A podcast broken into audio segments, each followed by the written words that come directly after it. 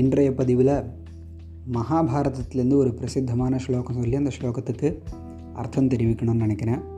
இந்த ஸ்லோகம் விதுர நீதி அப்படின்னு சொல்கிற மகாபாரதத்தினுடைய ஒரு குறிப்பிட்ட பகுதியிலிருந்து எடுக்கப்பட்டது.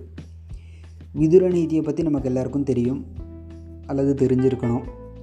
விதுரர் திருதராஷ்டிரனுக்கு ஒரு அரசன் எப்படி எப்படிலாம் இருக்கணும்னு உபதேசம் பண்ணுற பண்ணக்கூடிய ஒரு ஸ்லோகத்தினுடைய தொடர்ச்சி.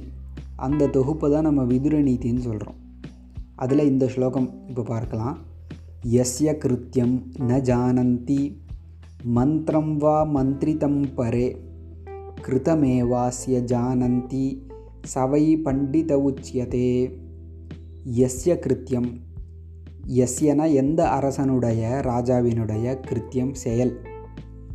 ந ஜானந்தி அந்த செயலை வேறு யாரும் அறிய மாட்டார்களோ?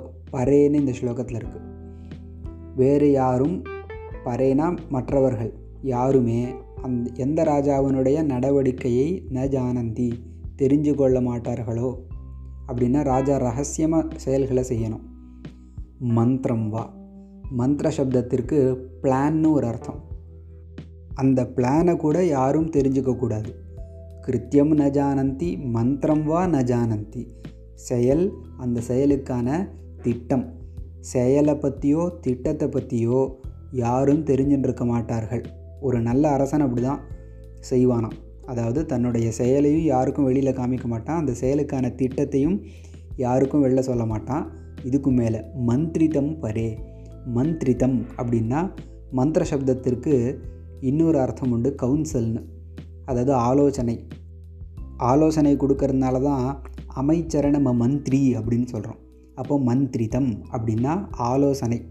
அதுவும் மற்றவர்கள் தெரியாமல் நடக்கும்.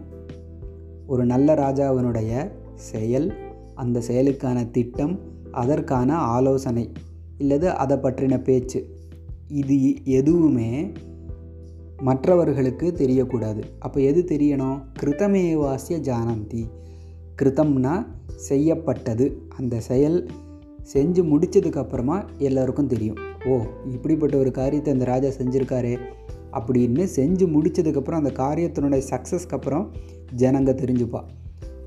இப்படியாக ஒரு செயல் அதனுடைய திட்டம் அதனுடைய பேச்சு இதை மூணுத்தையும் எந்த ராஜா மற்றவர்களுக்கு தெரியாமல் செய்கிறானோ அதே மாதிரி செஞ்சு முடித்ததுக்கப்புறம் அதனுடைய சக்ஸஸ் வெற்றியை பார்த்து தான் மக்கள் தெரிஞ்சுப்பார்களோ அந்த ராஜா தான் பண்டித உச்சியதே சிறந்த அறிவாளியான ராஜா என்று சொல்லப்படுகிறான் கருதப்படுகிறான் அப்படின்னு இந்த ஸ்லோகத்துக்கு அர்த்தம்.